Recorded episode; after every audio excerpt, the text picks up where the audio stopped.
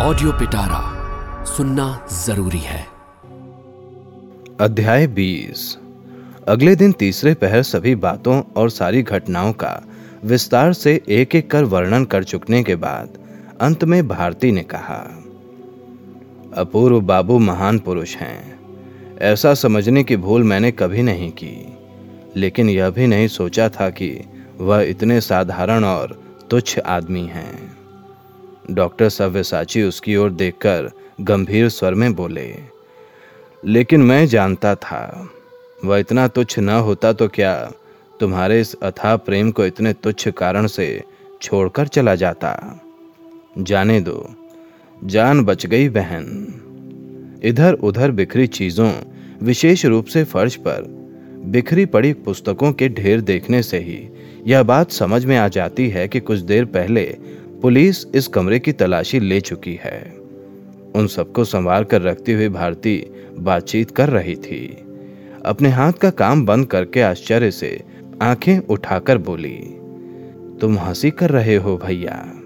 नहीं तो ज़रूर कर रहे हो। डॉक्टर बोले, मुझ जैसे आदमी से जो बम पिस्तौल लिए लोगों की हत्या करता फिरे, ऐसे मज़ाक की आशा करती हो? भारती बोली मैं तो यह नहीं कहती कि तुम मनुष्यों की हत्या करते फिरते हो। यह काम तो तुम कर ही नहीं सकते। लेकिन मज़ाक के अतिरिक्त यह और क्या हो सकता है? दो तीन घंटे के अंदर ही जो सब कुछ भूल कर केवल हाथ के दाग और पाँच सौ रुपए की नौकरी याद रख सका, उससे बढ़कर क्षुद्र व्यक्ति तो मैं दूसरा नहीं देख पाती। तुमने कहा था कि मेरा मुँह है। अच्छी बात है। अगर ऐसा हो तो आशीर्वाद दो कि मेरा यह मोह हमेशा के लिए दूर हो जाए और मैं पूरे तन मन के साथ तुम्हारे देश के काम में लग जाऊँ। डॉक्टर हंसकर बोले, तुम्हारे मुँह की भाषा तो मोह काटने के लिए उचित ही मालूम हो रही है। इसमें बिल्कुल संदेह नहीं। लेकिन कठिनाई यह है कि तुम्हारे गले की आवाज़ में इसकी हल्की सी झलक तक नहीं है। खैर, वह चाहे जो हो भारती हमारे देश का काम तुम तिल भर नहीं कर सकोगी। तुमसे तो अपूर्व बाबू ही बहुत अच्छे हैं। तुम लोगों में एक दिन समझौता भी हो सकता है। भारती बोली, इसका अर्थ है कि मैं देश को प्यार नहीं कर सकती। अनेक परीक्षाएँ देने से पहले कुछ नहीं कहा जा सकता। भैया, मैं तुम्हारी सभी परीक्षाओं में उत्तीर्ण हो सकूँ, उत्तीर्ण हो सकूँगी। तुम्हारे काम में इतने स्वार्थ, इतने संदेह और इतनी क्षुद्रता के लिए स्थान नहीं है। उसकी उत्तेजना पर डॉक्टर हंस पड़े और फिर नाटकीय मुद्रा में अपने माथे को ठोकते हुए बोले, हाय रे मेरे दुर्भाग्य, देश का अर्थ तुमने क्या समझ लिया है? लंबी चौड़ी ज़मीन, नदी और पहाड़, केवल एक अपूर्व के कारण ही तुम्हें जीवन से अरुचि हो गई। वैरागिन होना चाहती हो, तुम यह नहीं जानती कि यहाँ सैकड़ों हज़ारों अपूर्व ही नहीं, उनके बड़े भाई लोग भी रहते हैं। और पराधीन देश का सबसे बड़ा अभिशाप, यह कृतज्ञता ही तो है। जिसकी सेवा करोगी वही तुम्हें संदेह की नज़रों से देखेंगे, जिनके प्राण बचाओगी वही तुम्हें बेच देना चाहेंगे। मूर्खता और कृतज्ञता पग पग पर सुई की तरह पाँव में चुभती रहेगी। यहाँ न श्रद्धा है, न सहानुभूति। कोई पास तक नहीं बुलाएगा, कोई सहायता नहीं देने आएगा। विशैला नाग समझकर लोग दूर हट जाएँगे। देश प्यार करने का यही पुरस्कार है भारती। यदि इससे अधिक का दावा करना हो तो यह परलोक में ही हो सकता है। इतनी भयंकर परीक्षा तुम क्यों देने जाओगी बहन? मैं तुम्हें आशीर्वाद देता हूँ कि अपूर्व के साथ सुख से रहो। मैं निश्चित रूप से जानता हूँ कि अपनी समस्त दुविधाओं और संस्कारों को दबाकर किसी दिन वह तुम्हारे मूल्य को अवश्य जान पाएगा, अवश्य जान जाएगा। भारती की आँखें आंसुओं से भर उठी। कुछ देर चुप मुँह झुकाए रहकर उसने पूछा, क्या तुम तो मुझ पर विश्वास न कर पाने के कारण किसी तरह मुझे विदा कर देना चाहते हो भैया? उसके सरल और संकोच रहित प्रश्न का कोई ऐसा ही सीधा सा उत्तर शायद डॉक्टर के होठों पर नहीं आया। हंसकर बोले, तुम्हारी तरह ममता माया कोई सहज में छोड़ सकता है बहन। लेकिन कल तुम अपनी आँखों से ही तो देख चुकी हो कि इसमें कितनी चोरी छिपा या कितनी हिंसा और कितना भीषण क्रोध भरा हुआ है। तुम्हारी ओर देखने से लगता है कि तुम इन कार्यों के लिए नहीं हो। तुम्हें इसमें खींच लाना उचित नहीं हुआ। तुमसे काम लेने का एक दिन है। वह दिन जिस दिन मेरे लिए छुट्टी लेने का परवाना आएगा। इस बार भारती अपने आंसुओं को ना रोक सकी, लेकिन फ़ौरन हाथ से कर बोली, तुम भी अब इन लोगों के साथ मत रहो भैया। उसकी बात सुनकर डॉक्टर हंस पड़े। बोले, इस बार बहुत ही मूर्खता की बात हो गई भारती। भारती ने विचलित हुए बिना कहा, मैं जानती हूँ, लेकिन यह सभी लोग बहुत ही भयंकर और निष्ठुर हैं। और मैं, तुम भी बड़े निर्दयी हो। सुमित्रा कैसी लगी भारती? भारती का सिर झुक गया। लज्जा के कारण उत्तर ना दे सकी, लेकिन उत्तर मांगा भी नहीं गया। कुछ देर दोनों चुपचाप बैठे रहे, लेकिन इस छोटी सी खामोशी में ही उस आश्चर्यमय व्यक्ति के उससे भी अधिकर आश्चर्यमय हृदय के रहस्य से आवृत अंतस्थल में सहसा बिजली सी कौंध उठी। लेकिन दूसरे ही पल डॉक्टर ने सब कुछ दबाकर बच्चे की तरह सिर हिलाकर स्निग्ध स्वर में कहा, अपूर्व के साथ तुमने बहुत बड़ा अन्याय किया है, भारती। इतना भयंकर कांड इसमें छिपा है कि इसकी उस बेचारे ने कल्पना भी शायद नहीं की होगी। तुमसे सच कहता हूँ इतना छोटा, इतना क्षुद्र वह बिल्कुल नहीं है।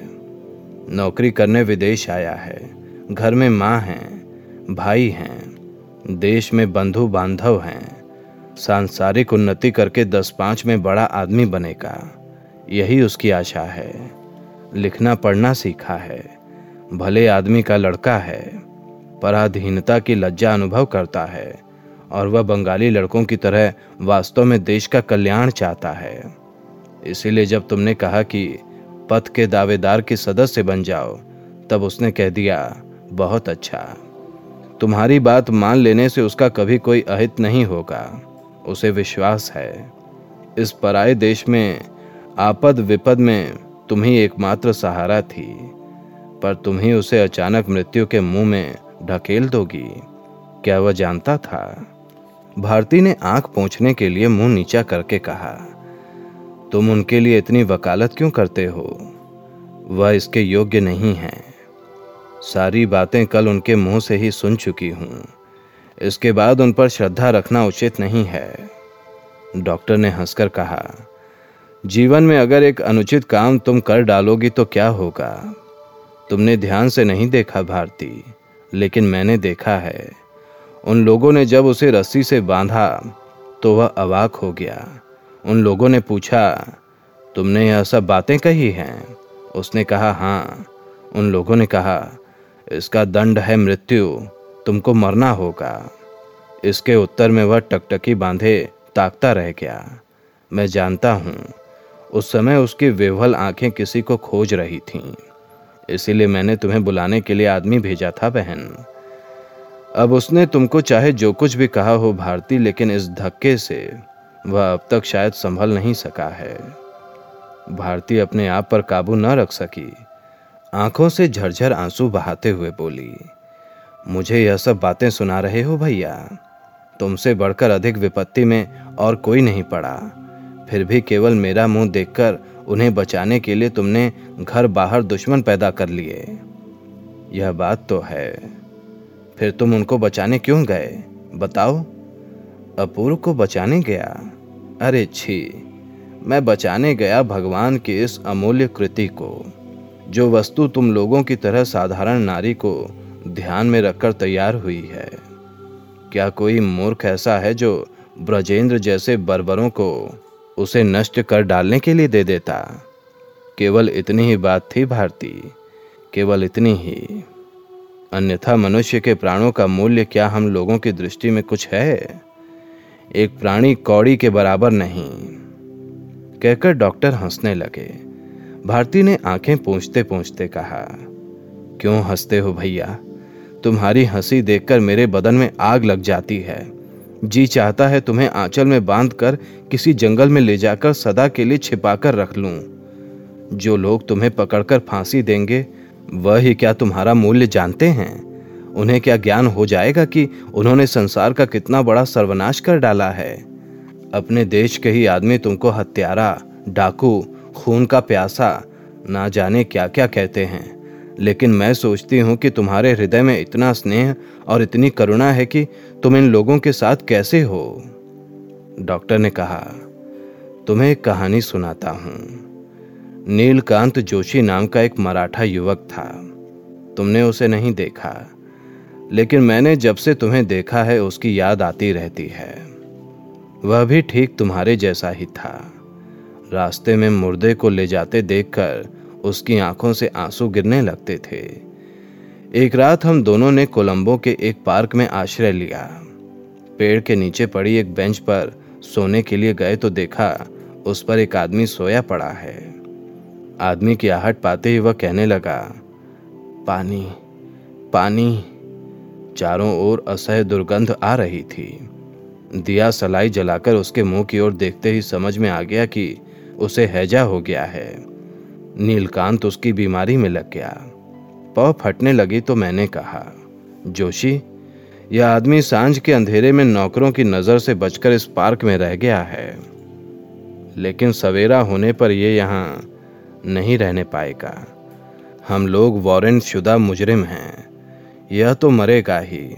साथ ही हम लोग भी फंस जाएँगे। चलो, यहाँ से खिसक चलें। नीलकांत रोने लगा। बोला, इस हालत में इसे छोड़कर कैसे जाऊँ भाई? तुम जाओ, मैं यहीं रह जाता हूँ। मैंने बहुत समझाया, लेकिन जोशी को वहाँ से हिला नहीं सका। भारती ने भयभीत होकर पूछा, इसके बाद क्या हुआ? डॉक्टर ने कहा समझदार आदमी था। सवेरा होने से पहले ही उसने आँखें मूंद ली। तब मैं नीलकांत को वहाँ से हटा सका। पल भर मौन रहकर लंबी सांस भरकर बोले, सिंगापुर में जोशी को फांसी हो गई। वह सेना के सैनिकों के नाम बता देने पर उसे क्षमा किया जा सकता था। गवर्नमेंट ने बहुत कोशिशें की। लेकिन जोशी ने जो एक बार मना किया तो फिर उसमें कोई अंतर नहीं हुआ। अंत में उसे फांसी देती गई जिनके लिए उसने प्राण दिए, उन्हें वह अच्छी तरह पहचानता भी नहीं था। अब भी वैसे लड़के इस देश में जन्म लेते हैं, भारती।